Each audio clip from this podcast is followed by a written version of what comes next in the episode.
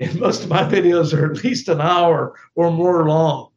And I learned that it's a good idea, maybe uh, so you don't lose people right away, to do time markers in a video. So check out that description box underneath the video here on YouTube and look to see what the time markers are. You may not want to sit through certain parts of the video, so you can go immediately to a time marker that is telling you what's there at that point in the video. And that may speed up the process for you if you don't want to sit for an hour through everything. If you want to just get to the point, get those time markers and go right to the parts of the video you want to actually see and see them quickly. Uh, and I found that's worked very effectively uh, for a lot of my viewers over this last couple of years we've been doing this. And I wish I would have known that years ago. All right, now let's just take a, a clear example of what I'm talking about with these time markers.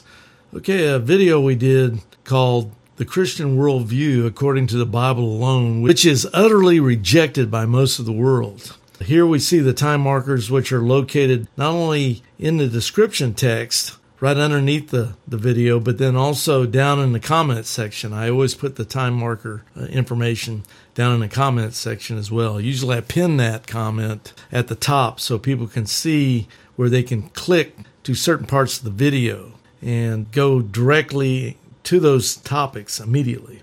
Okay, now let's take a look at this one now, just as an example. Here we see at the 13 14 mark if you want to just jump there to see what that talks about, it says Rob begins his presentation by sharing comments from Abraham Kuyper. You have a link there about the distinction between those who have been regenerated and those who are not. You click on that marker with your, your mouse, then you'll go right to this segment of that video. He begins by saying, Human beings would find differences between themselves, and perhaps differences would be ultimately lead perhaps to some kind of advancement in the unity of truth. Okay, you just saw that immediately when you click on the time marker. Now let's take another example at the 1921 mark about John 3 3 through 4. Unless one is born again, he cannot see the kingdom of God. You click on that and you go immediately to this clip. Jesus answered in John chapter 3, verses 3 and 4, to the question, How can one be born again? in that pericope of the scripture by saying this Truly, truly, I say to you, unless one is born again, he cannot see the kingdom of God. Okay, another example. Time marker 2841. The Great Divide. Natural man versus spiritual man. 1 Corinthians chapter 2 verses 11 through 15. But the natural man does not accept the things of the spirit of God. So I call it the Great divide. It's the difference between what the Bible calls the natural man and what the Bible calls the spiritual man. Listen to these words by the Apostle Paul. He says in 1 Corinthians chapter 2 in his letter to the Corinthians, Now we have received not the spirit of the world, but the spirit who is from God, that we might know the things freely given to us by God which things we also speak not in words taught by human wisdom, but those taught by the Spirit, combining spiritual thoughts with spiritual words. Now, listen to this, this is important. But a natural man does not accept the things of the Spirit of God, for they are foolishness to him. He cannot understand them because they are spiritually appraised. Okay, one more example to show you how this all works. 4113 in the time marker. If you click on this, the following clip is what you'll immediately see. And he says, Now the deeds of the flesh, these natural impulses, are evident immorality, impurity, sensuality, idolatry, worshiping a false God or anything you put in the place of the one true God, sorcery, messing around with satanic kinds of movies, shows, board games, videos, sorcery, enmity, strife, jealousy, outburst of anger, disputes, dissensions, factions, envying, drunkenness, carousing, and then he throws in and things like these. Okay? He gives a laundry list of the kinds of things that most Christians would read and say, Well, I'm not I'm not there. Wait a minute. Jealousy, strife, outbursts of anger, factions, sensuality. It doesn't sound like anybody can go to heaven. I mean, everybody's kind of done this or been a part of this. That's not the apostle's point. His point is I forewarn you, just as I have forewarned you, that those who practice such things, and what he means by practice such things is that there is no evident repentance, there's no evident conviction, there's no evident change in their behavior. They are going along to get along. They haven't stood against it in their own hearts, let alone the culture. And he says, Those who practice such things will not inherit the kingdom of God. Here you have a clear example of how the time markers can not only give you a summary of what's contained in the entire video itself without you actually having to spend the time to watch the entire video, it'll also hone you in on the spots you are most interested in hearing about during the time you have available. So check out those time markers before you begin a video, which may save you a lot of time and also give you a good idea what the whole video is about. With that, we'll get into our programming. Thank you.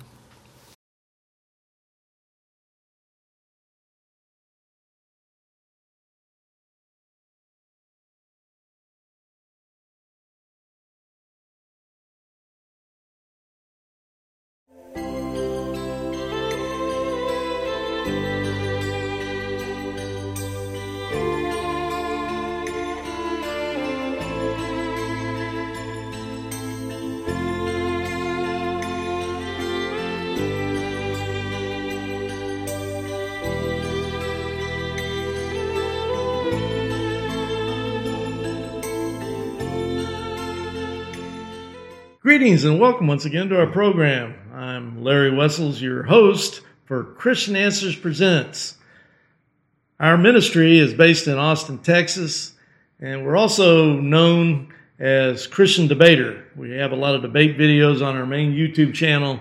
Got over 800 videos there, including a lot of videos with uh, our great guest here, who's also a regular Rob Zins, great to have you here, brother. Good to be here, Larry. Really. Uh, most of our viewers already know you, but there's always new viewers that see any video we happen to throw out on a regular basis that don't know who you are.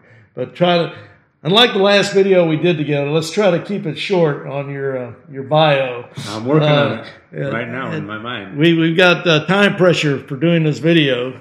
Uh, we got other things we got to do with the time we have allotted, so we can't spend as much time and go leisurely about it as we usually do. So, uh, on this particular show, we're going to cover a Bible passage that's well known to a lot of people. Second Peter chapter 3 verse 9. The Lord is not slack concerning his promise, as some men count slackness, but is, but is long suffering to usward. I'm reading the King James, not willing that any should perish, but that all should come to repentance. Now, before you analyze this verse for us, which is the topic of this particular program, Rob, mm-hmm. just give us a quick bio of yourself and go after that verse. Give us an explanation of it. Most of you know me. I've been on this show many, many times, but for those of you who are watching for the first time, I am the director of CWRC, a Christian Witness to Roman Catholicism. You can find us by typing in Google CWRC. Our homepage should come up. We specialize in taking the gospel to Roman Catholic communities and defending the gospel uh, against Roman Catholic apologists. The first book that I wrote was an apologetical book discussing the entire Roman Catholic sacramental system, and the second book I wrote was on the evangelical romance with Rome in, in our ecumenical age that we live in, uh, calling out evangelicals who are getting way too friendly with Rome and actually seeing very little difference between what they believe and what Rome believes, and yet there's a chasm that separates us eternally. And the third book, which is coming out, will be a verse by verse, page by page, line by line, paragraph by paragraph rebuttal of a Roman Catholic scholar who is attempting to prove all of Roman Catholicism from the Bible alone. As you know, Rome has many sources of authority. They rely upon holy tradition, papal infallibility, and infallibility of ecumenical councils, and uh, uh, we believe that the Bible is the only Word of God and rely upon one source. So, for a Roman Catholic scholar to try to prove his religion from the Bible uh, needs to be answered. In our next book coming out, we're going to answer him directly, page by page. That should be coming out very quickly. And the title of that So, book? Title of that book is The Gospel Contrary? A Gospel Contrary. Well, I get it confused with our subtitle. Remember the, the subtitle of it? Another gospel. Yeah, I, yeah, I think it's, uh, yeah. But the, it deals with the whole idea of Rome has a different gospel than we do, and they cannot possibly prove their gospel from the Bible, whereas our gospel, of course, as a Christian, is taken directly from the pages of Scripture. So, speaking of pages of Scripture, Yes. we're here to discuss this very important verse. Second Peter 3 9. Yeah, if you have your Bibles in hand, open them up to 2 Peter 3 9, and I'm going to give you a little bit of a theological introduction as to why this verse is so extremely important. Every system of theology must come to grips with one basic question. When this question is answered, then everything following from the answer will ultimately reflect one's comprehension of God and salvation. And here's the question that everyone should try to answer and should contemplate. The question is this Does God arrive at knowledge? Or, to explain the question, does God know all things that come to pass as a result of his willing them to be so? Or must he wait for events to happen so that he can look ahead and gain knowledge of the events. In other words, does God know all things because we all believe God is omniscient, because he wills all things that happen, or does God know all things because he looks down The corridors of time. corridors of time, the tunnel of time, and uh, adds them to his knowledge base.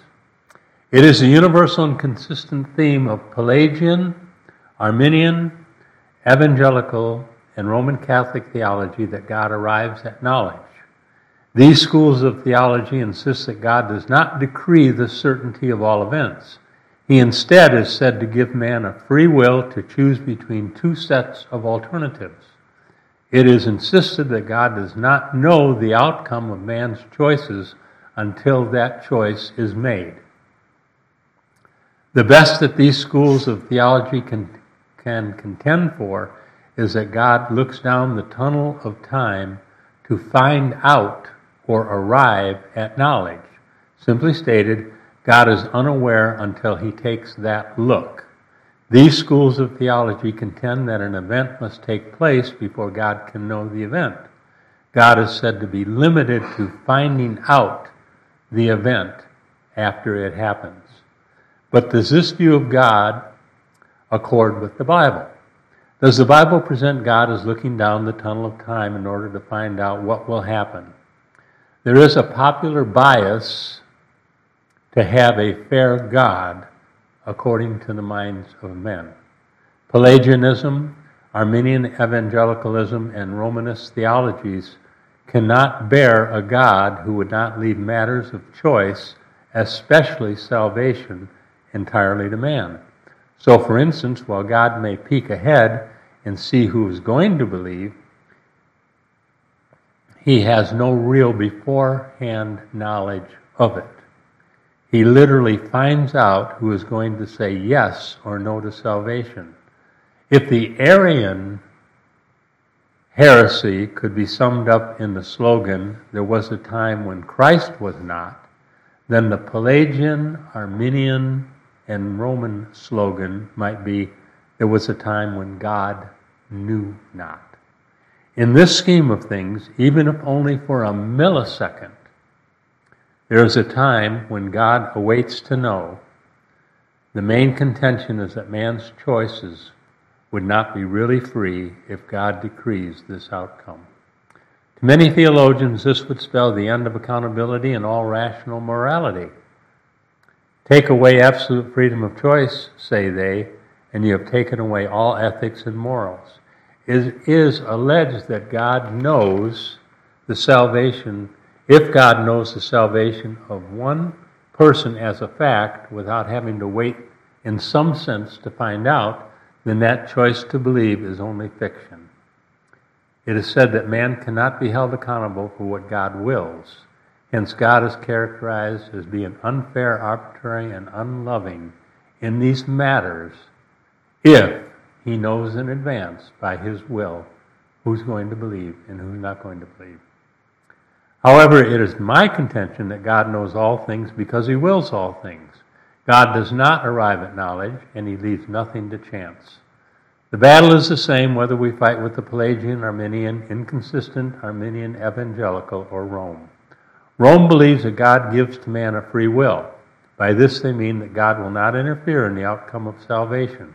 Rome believes that the final say is up to the man, and God awaits the outcome. Given this presupposition, Rome has become the world's best at manipulating, cajoling, swaying, and influencing man's will. Rome is equally adept at warnings designed to keep folks from losing, from using their alleged free will to walk away from their salvation. In other words, Roman Catholicism teaches that man has a free will and that God will never interfere with that choice of salvation. God has done everything he can to try to get him to believe. Man must make the ultimate decision. Therefore, salvation is, of course, in the hands of man. Rome designs a system that makes it easier for man to comply with the requirements supposedly that God has for salvation, but ultimately, at the end of the day, man must do it. It's the same with evangelical Arminians, the ones who are consistent, believe you can lose your salvation if you can get yourself in, you can get yourself out as well. God doesn't know who's going to believe or not believe. He has to wait for that to happen. And when it happens, he knows it. When it doesn't happen, he knows it. And uh, they walk with Rome in this way. So, in our battle with Rome and with evangelical Arminians who are inconsistent, we're constantly repeating the same theme. We contend that a sovereign God saves by a supernatural work of regeneration which precedes faith. We believe that God produces faith by this supernatural act of regeneration. This takes salvation out of the hands of men, and in so doing, the entire Romanistic system of incremental, sacramental salvation is destroyed.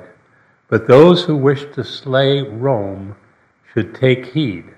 Both systems, Romanism Arminianism and inconsistent evangelical Arminianism present God as having to arrive at knowledge. Both systems present God as impotent to save unless man lets him. In Rome, this decision is aided by sacramentalism. Salvation is never secure in Rome since man can walk away from God whenever he so desires. In Arminianism, it's much the same. The scheme of Arminianism is not the same as the Roman Catholic religion, but the Arminians rest upon the same premise that it's up to you. You make the decision for salvation, and since you make that decision for salvation, you can walk away from that salvation and lose your salvation. The interesting group is the evangelical inconsistent Arminian, who believes that you have the ultimate choice in your own salvation. God never ever chooses you to save, be saved, or chooses anyone to be lost. It's not predetermined, it's not predestined, there's no such thing as elect before the foundation of the world in their minds. You make the final decision. But when you do make the final decision, you can never undo it. So essentially, inconsistent evangelical Arminians believe that you have total freedom of the will to choose salvation, but once you choose salvation, you lose all of your free will. You can't leave it. You can't walk it. You can't get away from it. That's interesting to me. At least Roman Catholics are more consistent. They believe you have total freedom of the will to get in and total freedom of the will to get out, should you choose to do so. And so do consistent Arminians. So today, we wish to find out if scriptures bear the weight of any of these systems of what we call autosoterism. Autosoterism is the term used by theologians to describe self salvation. If you've got the final word, then salvation is of man. It is not of the Lord, it is of man. The Lord may have designed salvation, but you implement it. You take it on board. It's up to you. The scripture bear the weight of this. There are some passages quoted constantly to prove that man has the final say in his own salvation. So, it is alleged that uh, God is an interested party to salvation, that he wills salvation of all men, but he simply can't have his way. He wants to save all, but he can't do it. God is not willing, and yet they perish. Why do they perish? Because they, and not God, have the say. Probably one of the most important verses in all of the arsenal for those who believe that God cannot interfere with the salvation of anyone. At the end of the day, it's their final choice. Is 2 Peter chapter 3, verses 8 and 9. And that's the verse we want to talk about today because it is the one verse in Scripture that, whether it's a Roman Catholic theologian whether it's an Arminian theologian, whether it's an inconsistent evangelical Arminian theologian, they're going to turn right to 2 Peter chapter 3 verses 8 and 9 to prove that God wills everybody to be saved, but not all are saved. So obviously free will comes into play and man turns down salvation and God can't do anything about it. Okay, we're going to take a look at this verse. I put it up here on the uh, whiteboard for us and I'll get my handy dandy red marker so we can kind of highlight together the kinds of things I want to highlight. First of all, let's all take a look at the verse. And this translation is kind of from the New American Standard, but it's basically from the Greek text, okay? So the text says, But let not this one thing be concealed from you, beloved. So Peter is writing to the beloved.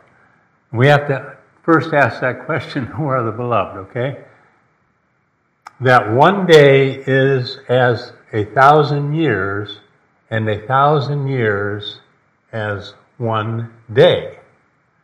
The Lord is not slow of the promise, as some count slowness. Now, this is in reference to his coming, because the context of 2 Peter chapter 3 and the entire book of 2 Peter is where is his coming? Scoffers are saying, Where is he? You say that he's coming, he never comes. And they don't believe that he is coming. And if he is coming, he's delaying it. So Peter is quick to say, Look, a thousand years to God is like one day. And one day is like a thousand years to God. So there's no time frame here. He's not slow, but he's he's not slow about the promise. And the promise is his coming, right? Right. Has nothing to do with being slow and patient toward those he wants to save. It's towards his coming. He's not slow as some count slowness, but what is he? God is long suffering toward you. Now, this is critical. The text says that God is long suffering toward you. Who are the you? Okay, we're going to have to talk about that. This word in the Greek text is plural. You is plural, it's not singular, it's plural. It's not suffering, uh, is long suffering toward you, not willing, and the Greek word here is boulema, blumen, blue, easy for me to say, boulemenos, not willing for any, tinas, to perish, but for all to come to or to enter into, the Greek word here is charesai, repentance.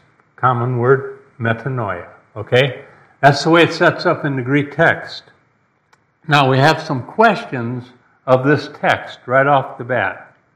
First question is what is the connection between the long suffering of the Lord toward you and this whole idea of not willing for any to perish, but for all to come to repentance. What's the connection between but is long suffering toward you and this whole idea of not willing for any to perish, but for all to come to repentance? The second question we have to answer is who are the any? Not willing for any, right here, but for all. Who are the all? To come to repentance. Who does Peter have in mind here when he says, the Lord is not willing for, for any to perish, but for all to come to repentance? And then we have to answer the question of this right here. He is not willing. What does the word willing here mean? What does the Greek word here mean, boulomai? What does that word mean? Well, we find out from the Greek text that this word can mean desire or it can mean will. Okay?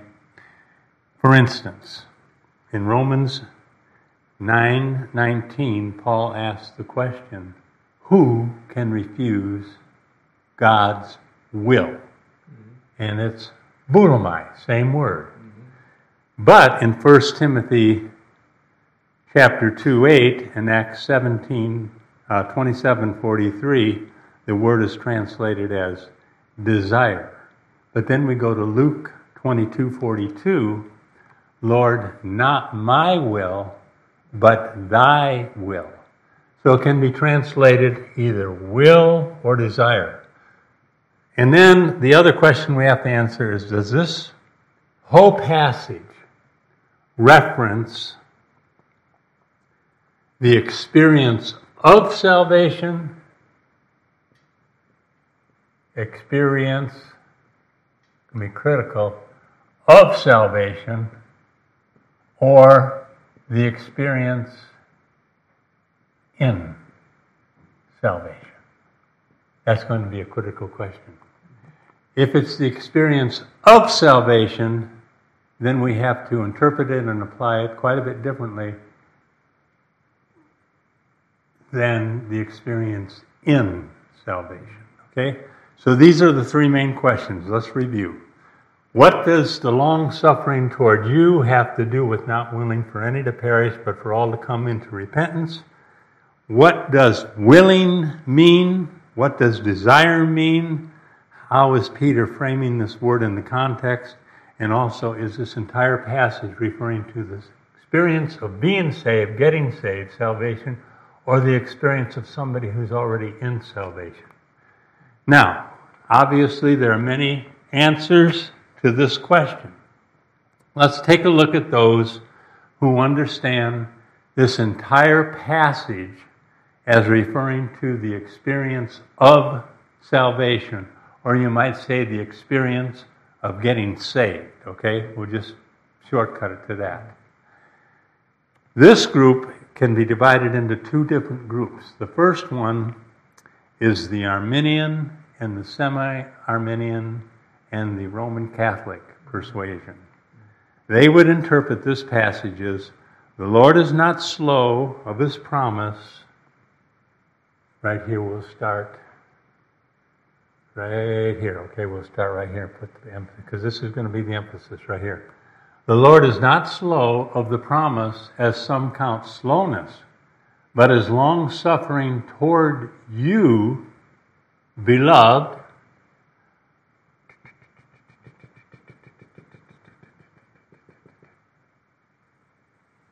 Let not this one thing be concealed from you, beloved. He never breaks the thought and he comes down here, and this is a plural you. That's okay? why that verse 8 that contains the first beloved is so important to verse 9. Exactly. But they don't go to verse 8. That's They go to verse 9.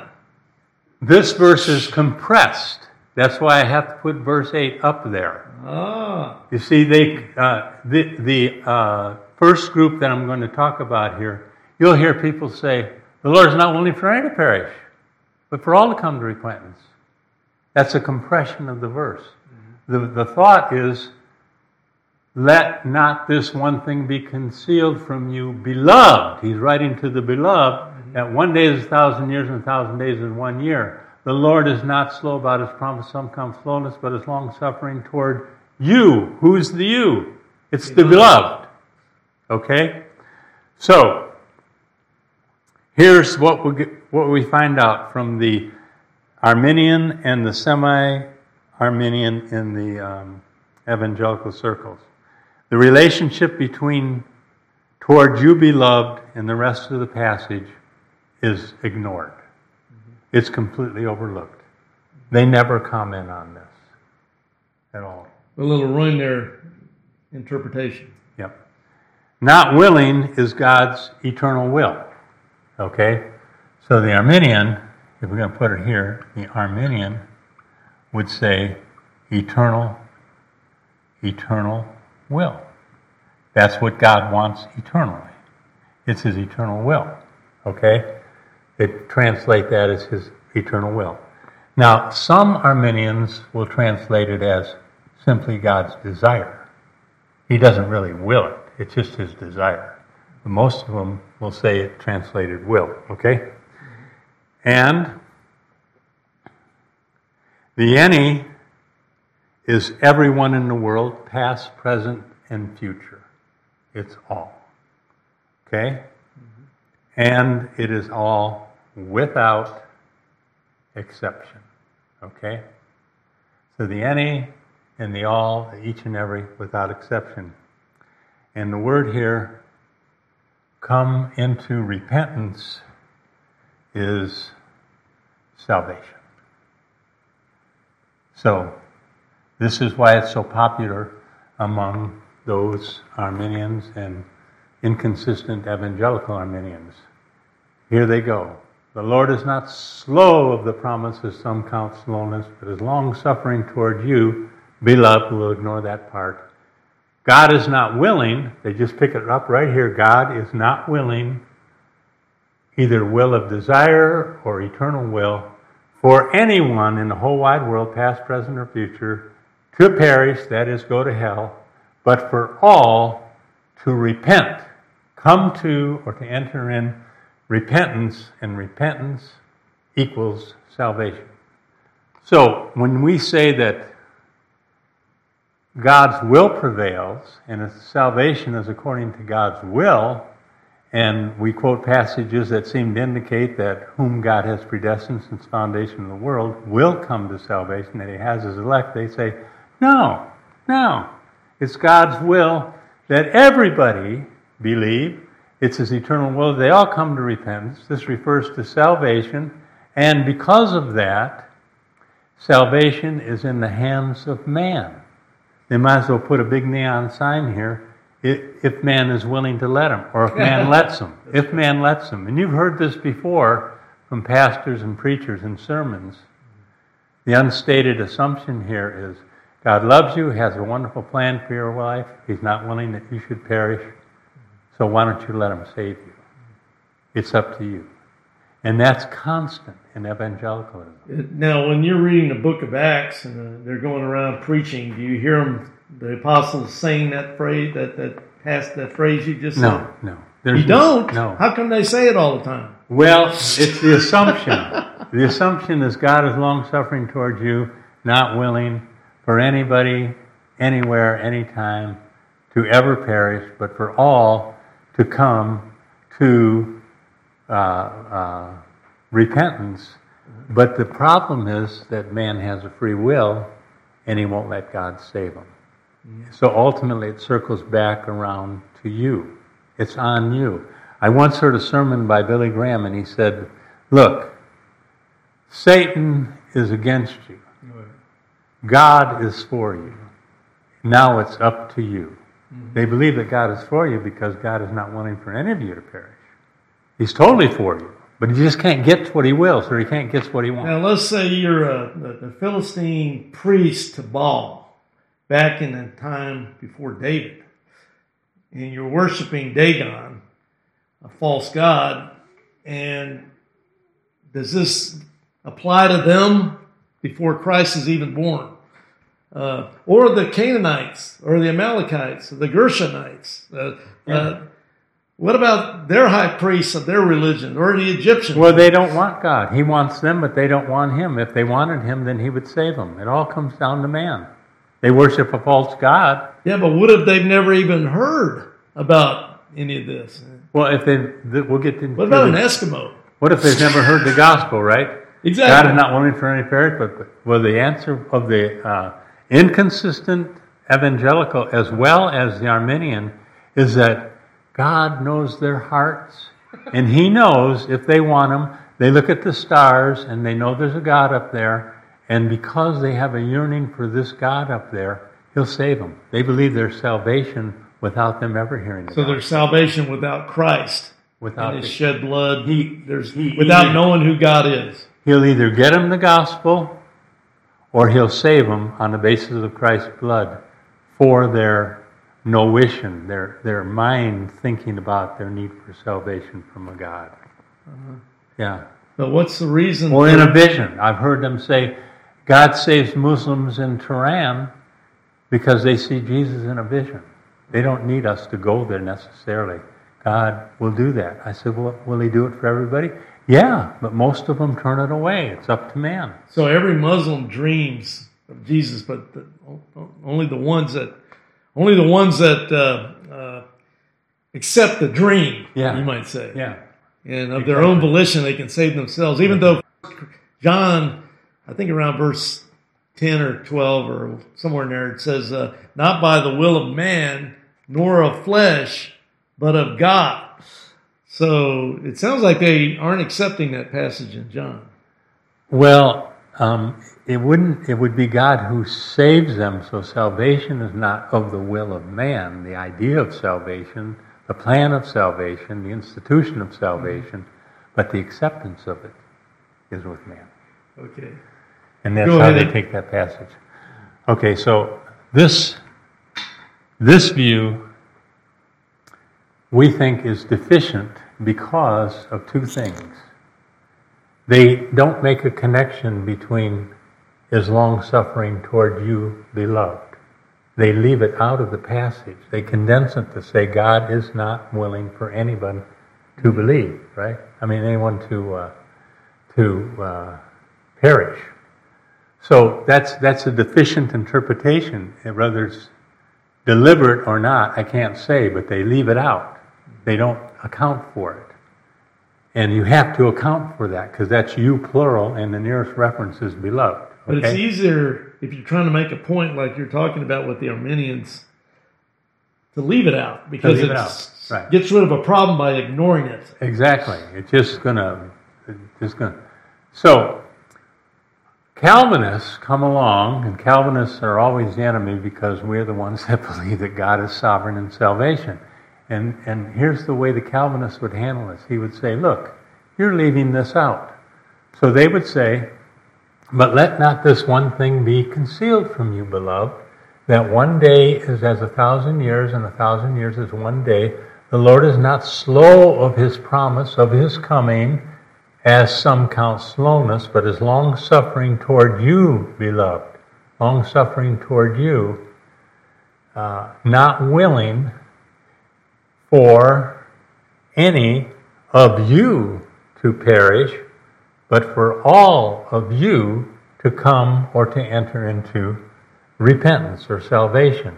And the idea here is that the word boulomai is not God's secret eternal will. Not. It's his will of desire, his will of command. And that will of command can be broken. So um, a solid Calvinist would come along and say Peter is addressing the beloved and explaining just as God saved them, he will command that no one should perish. And all means each and every in the whole wide world to come to repentance. So they're not um, willing to say that this is an eternal secret will of God at all. This is just God's desire. And the word here, desire, is used in Scripture for God's precept, His will of precept, His will of command, and not His eternal will, which can be broken. God's desire, Paul writes, this is God's will for you abstain from sexual immorality. Well, that's not his eternal secret will. If it was, then nobody would break into sexual immorality.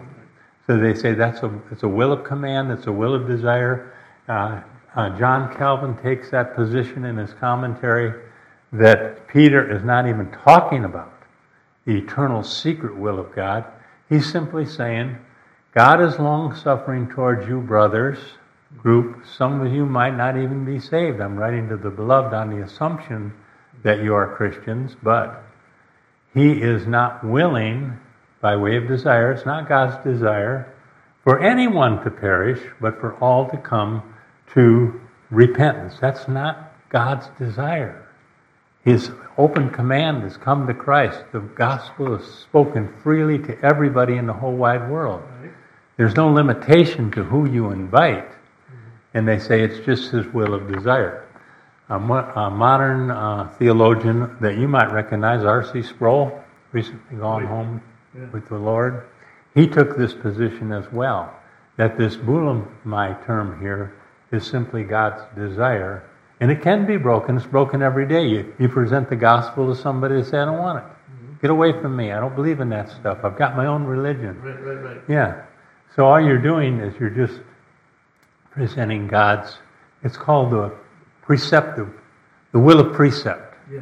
His command, okay? Mm-hmm. And they do take into account, but is long suffering toward you, but it's kind of barely. They have to change that you long suffering toward you as a group of professing Christians, okay? Not willing for any of you to perish in the sense of desiring, but for all of you to come into repentance. And repentance is to get saved. I find that to be a little bit awkward, mm-hmm. frankly. I do. I think it's stretching things a little bit. And it doesn't bode well for the you here, referring to the beloved. It doesn't bode well for the word beloved. And uh, I'm still not sure about this. so, there are others in the Calvinistic world who don't see it that way, and they speak out boldly on it. They say this they say, okay, and this is um, probably somebody like A.W. Pink or uh, other of the older theologians, they would say, he's writing only to the elect period, because of the word beloved. Right. So they would say, This is elect. And so Peter is writing to the elect right here. Right. And they're saying, Okay, let not this one thing be concealed from you, elect, that one day is a thousand years, thousand years, and one day the Lord is not slow about his promise in coming, as some count slowness, but long suffering toward you, elect, not willing for not willing here is eternal will for any of the elect, any of the elect right here, to perish, but for all of the elect to come to repentance and its salvation.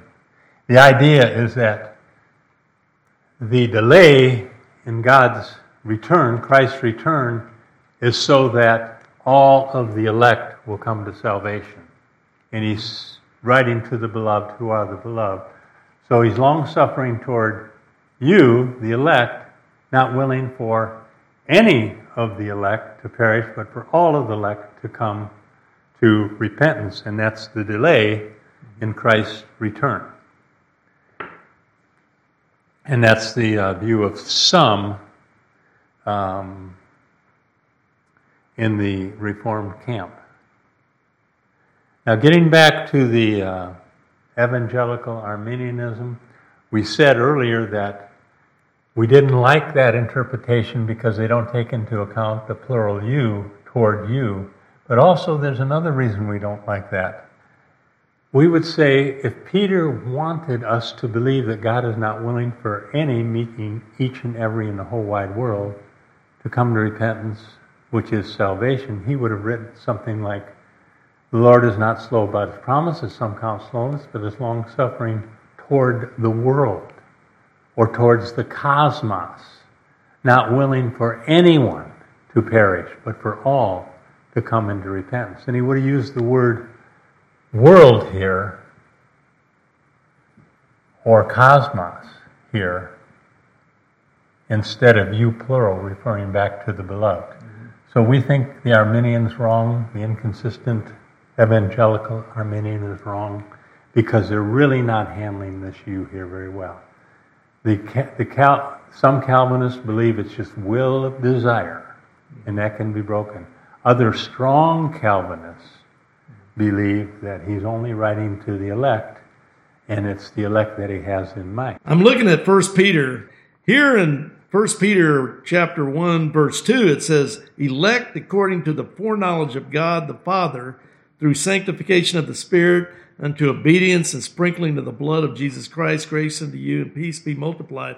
So he starts this whole epistle yeah. talking about the elect yeah. and, and according to the foreknowledge of God. Yeah. So to me, based on that, and that foreknowledge means to, to me, of course, just yeah.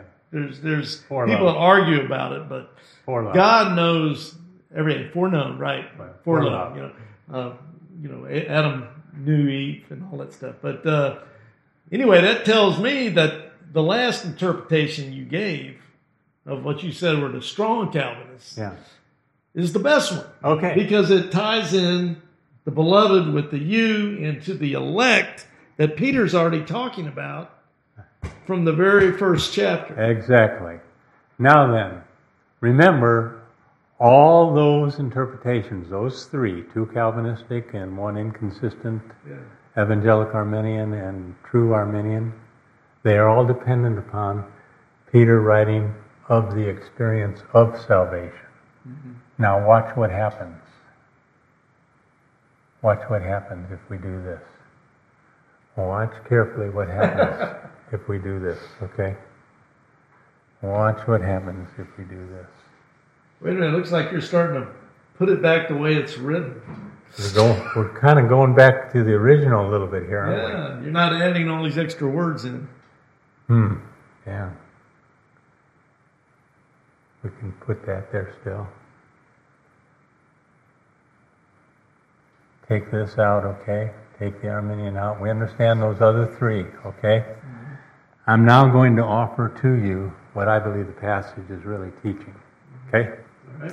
This is an interpretation that I think is most accurate and follows more closely the line of Scripture. Mm-hmm.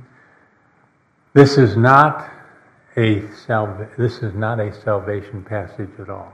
Mm-hmm. It is a what I would call a experience, right, in salvation.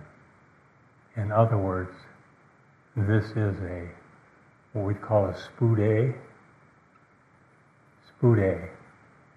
S P O U. Oop. Do that one again. Spoude. It's a Greek word for diligence. It's used throughout First and Second Peter. I just put the English word here. Diligence and perseverance. Okay. Mm-hmm. Perseverance. I would interpret the passage this way But let not this one thing be concealed from you, beloved. And I would say he's writing to those who are the elect as far as he knows. Which Peter started about started right. out talking about, right. the elect. Yeah. That's beloved, the elect.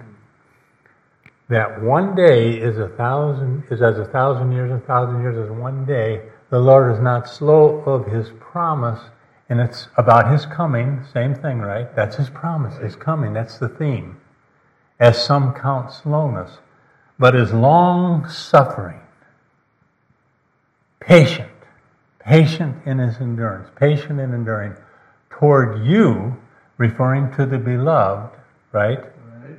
Not willing, either will of desire or eternal will. Take your choice, it doesn't matter. Bulama. For any of you, beloved, to perish, but for all of you, beloved, his elect, to enter into or come into choresai. This is a unique word in the New Testament. It has the idea of entering into or coming to repentance, metanoia. And repentance here is not salvation, it is repenting from being involved in the sins that were so troubling the reading audience. Okay? Here's my theory on this. This same macrothumia here, the same long suffering, is used in verse 15 of 2 Peter chapter 3. Can you go to 2 Peter chapter 3, verse If 15? I'm not missing a page, Let's get there. Second Peter chapter three, verse fifteen, right? Yeah. What does it say? I've got this is the King James version. An account that the long suffering of our Lord is salvation, even as our beloved brother Paul also, according to the wisdom given unto him, hath written unto you. Right. I'm going to read it from the New American Standard, okay? Verse 14. Therefore, beloved, that's our beloved again. There you go. Since you look for these things, be diligent to be found by him in peace, spotless and blameless, and regard the long suffering of our Lord to be salvation, just as our beloved brother Paul, according to wisdom given to him, wrote to you. But note, regard the macrothumia, the long suffering of the Lord to be salvation. Okay? So this is the passage that speaks of what I call the alternative interpretation of this. God is not willing, either by way of eternal will or by way of pre, uh, perceptive will, precept, preceptive will, for any of the beloved to perish, but for all of the uh, beloved to progress toward or come into repentance. Well, what do they have to repent of? For sin. They have to repent of any involvement that they may have entertained with all of the culprits that are mentioned in 2 Peter chapter 1 and chapter 2. Yeah. The scoffers, the deniers, the false uh, professors. These people are being infected and affected by these. And Paul is exhorting the professing believers to stand ready to repent of any association with the darkness of this present age. The theme of 2 Peter is diligence and perseverance all the way through. Paul is writing to professing believers that he calls beloved. He calls them beloved in 3.1, 3.8, 3.14, and also 3.17. Now, I want to quote for you some passages, just a couple of them from 2 Peter that strengthens this view, okay? That it's not a salvation passage at all. Mm-hmm. It's a perseverance passage. He wants them to enter into metanoia, repentance from any involvement mm-hmm. that they may have had.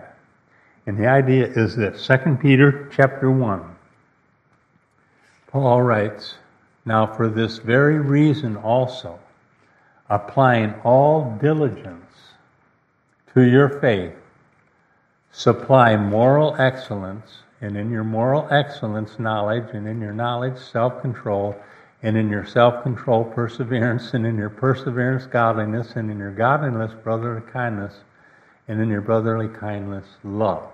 Okay? What could be more direct than that kind of perseverance language? Now, for this very reason, also applying all diligence in your faith, supply moral excellence, etc.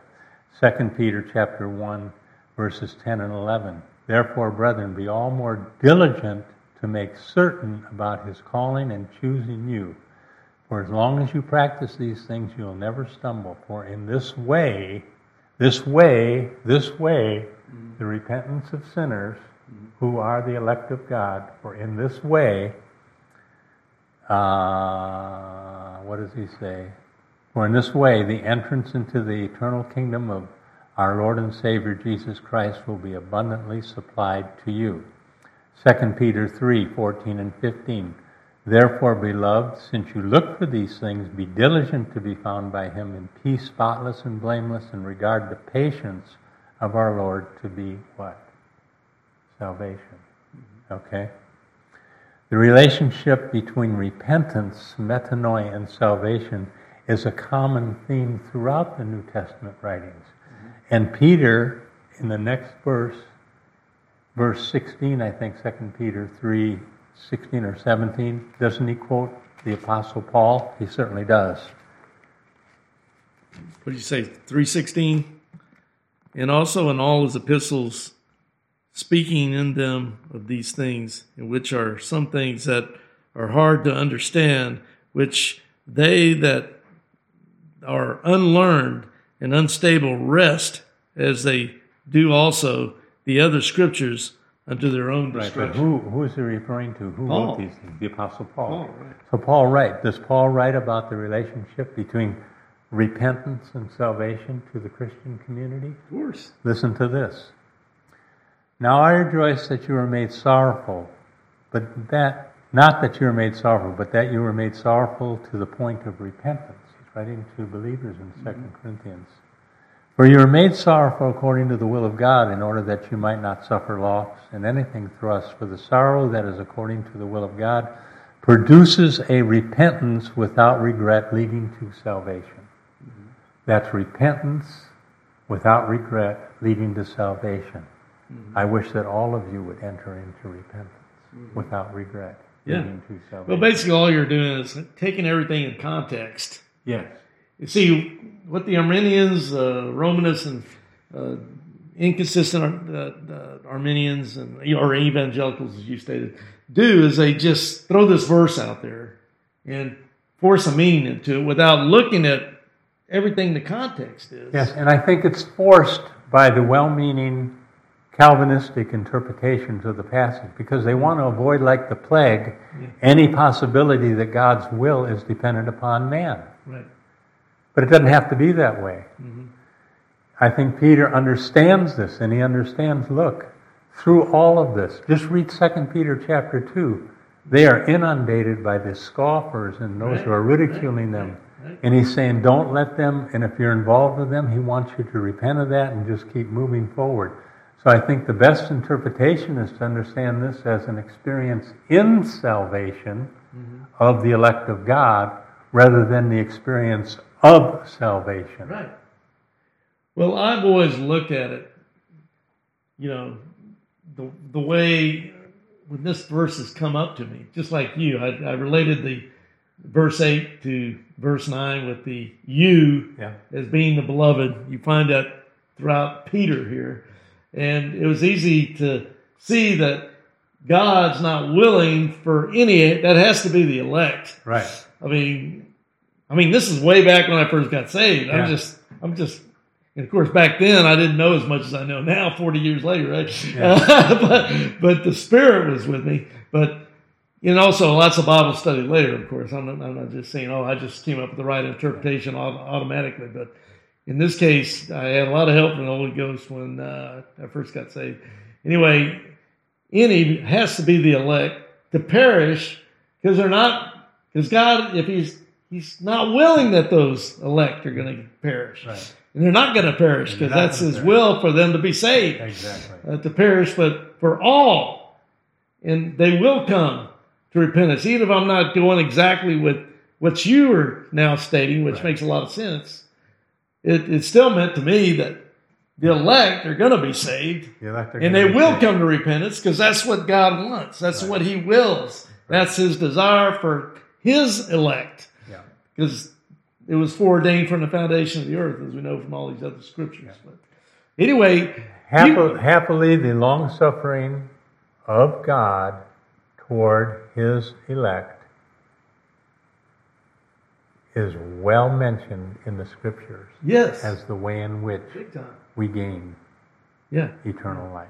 You know, you should you should have written a book or something about just this verse. Have you ever done anything like that? That is a book. It's 20 pages. I think we I don't think we've mentioned it to our viewers yet. Um, maybe you Let's haven't. uh, let's uh, go ahead and I'll have this for anybody on YouTube that's interested enough to see a believer's guide to Second Peter three nine. Right. Now, of course, after this, I'll have a video version of it. right. But uh, by Robert M. Zins, right here, and uh, of course we have some information. Of course, that address there is no longer good. Right, But, that's no uh, longer but the right. thing That's is, they can. Uh, you've got this available through your website. I do. Yeah. And of course, you can also email our ministry, seeddebater at AOL.com. And uh, I'll, I'll scan this and put it on an attachment. So if you email us, I'll attach this book to the bottom of an email and send it to you if you want to get a copy of this. All this information Rob's been giving is right here. And so that's available. Yeah, So- and Larry, I just want uh, for the readers to know, begin reading at the beginning of Second Peter, and underline or make a mark every time he talks about diligence, perseverance, and uh, the idea of repenting away from the things that uh, are troubling them in case they got involved. Uh, uh, Peter closes his second epistle with these words in Second uh, Peter chapter three, verse seventeen. After saying all of this in chapter three, verse eight and nine, that we have tried to explicate on the board, he says, "You therefore, beloved, knowing this beforehand, be on your guard, lest, being carried away by the error of unprincipled men, you fall from your own steadfastness, but grow in the grace and knowledge of our Lord and Savior Jesus Christ. To him be glory both now and to the day of eternity. Amen. It's a final exhortation to mm. persevere Yeah. with diligence. Yeah. And that, I think, is what he's talking about in 2 Peter 3 8 and 9. He wants these guys, his beloved, the ones who have given a profession of faith, to persevere. So he treats them as being Christians who must persevere. Well, And part of the Christian life. You are you persevere to the end. yeah, you That's persevere way- to the end, and you're it goes. commanded to persevere. There's no other way to go. So there's no there's no need to succumb to the uh, Arminian suggestion that God cannot fulfill His own will because He's unable to. It's left up to man. Yeah, there's no reason to. Su- the passage probably is not even referring to the salvation experience, but rather written to Christians in the experience of salvation. Well, that was excellent. Uh, we're running out of time, but I just wanted to mention this to our viewers also, and I'll read some of this. Uh, an excellent book also that covers uh, this passage that uh, Brother Rob here just mentioned, Second Peter three nine, particularly by James R. White, uh, also the author of God Who Justifies and uh, Pulpit Crimes. I think uh, Arminianism is a pulpit crime, by the way. Well, yeah, but, it's, but a, it's called it's, a, the- it's a grievous error, and Yeah. it really is a different gospel. That's right. It's a And- gospel and- of unbelief. And the uh, the name of this book is called The Potter's Freedom: A Defense of the Reformation and a Re- Rebuttal to Norman Geisler's Chosen but Free. Excellent book. If you really want to get into it in detail, and I'm going to read a section of it here, and uh, we'll get into it. This is from James White's excellent book, The Potter's Freedom: A Defense of the Reformation and a Rebuttal to Norman Geisler's Chosen but Free book. Okay, on page 145, Dr. White has a uh, section on 2 Peter 3 9. This is surely the most popular passage cited, almost never with any reference to the context. To quote, prove, end quote, that God could not possibly desire to save a specific people, but instead desires to save every single individual person, thereby denying election and predestination. The text seems inarguably clear, but it is always good to see a text in its own context. Know this, first of all, that in the last days mockers will come with their mocking, following after their own lusts, and saying, Where is the promise of his coming? For ever since the fathers fell asleep, all continues just as it was from the beginning of creation. For when they maintain this, it escapes their notice that by the word of God the heavens existed long ago, and the earth was formed out of water and by water, through which the world at that time was destroyed, being flooded with water. But by his word, the present heavens and earth are being preserved for fire, kept for the day of judgment and destruction of ungodly men. But do not let one fact escape your notice, beloved, that with the Lord one day is like a thousand years, and a thousand years like one day.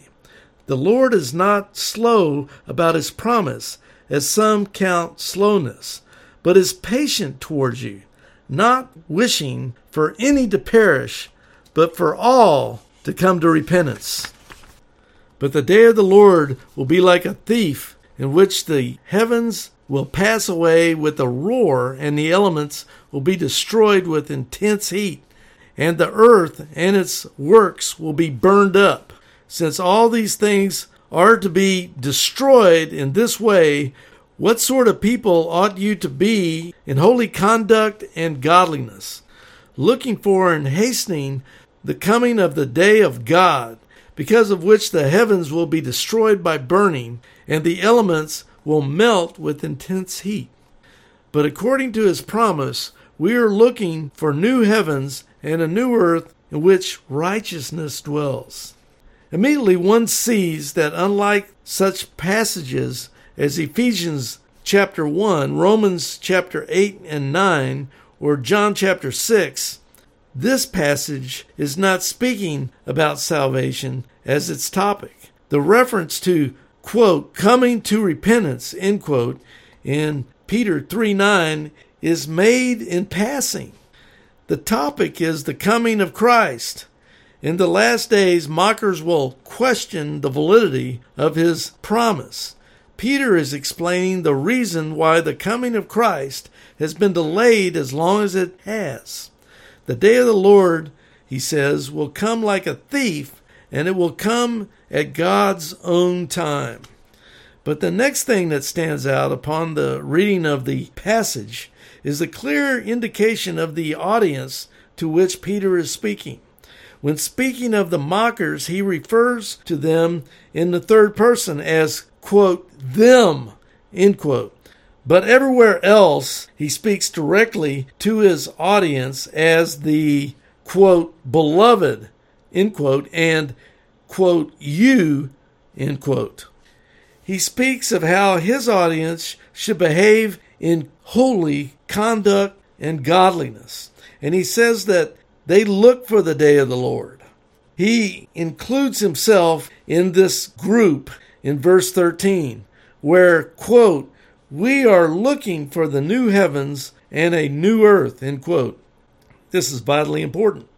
For the assumption made by the Arminian is that when verse 9 says the Lord is patient toward you, that this you refers to everyone. Likewise, then, when it says not wishing for any to perish, but all to come to repentance, it is assumed that the any and all refers to anyone at all of the human race.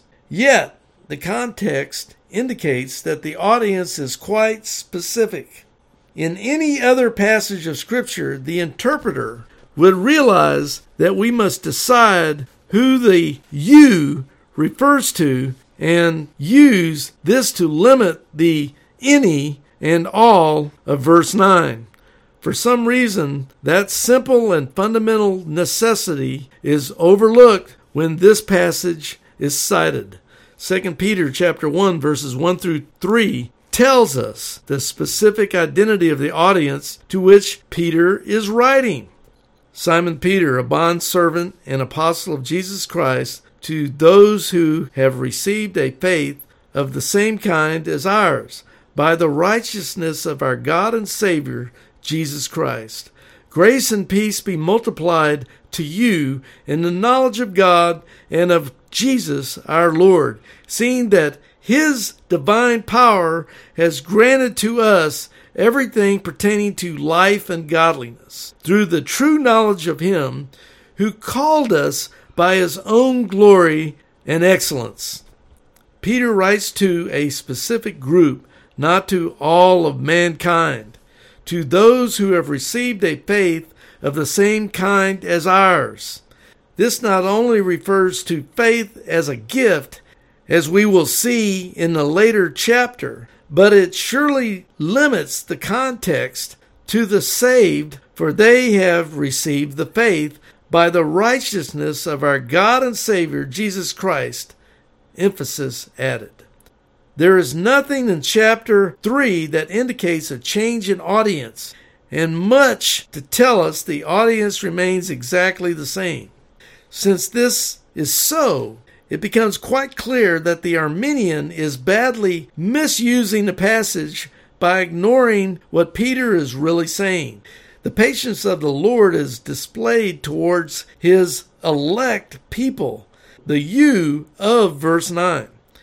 Therefore, the not wishing any to perish must be limited to the same group already in view, the elect.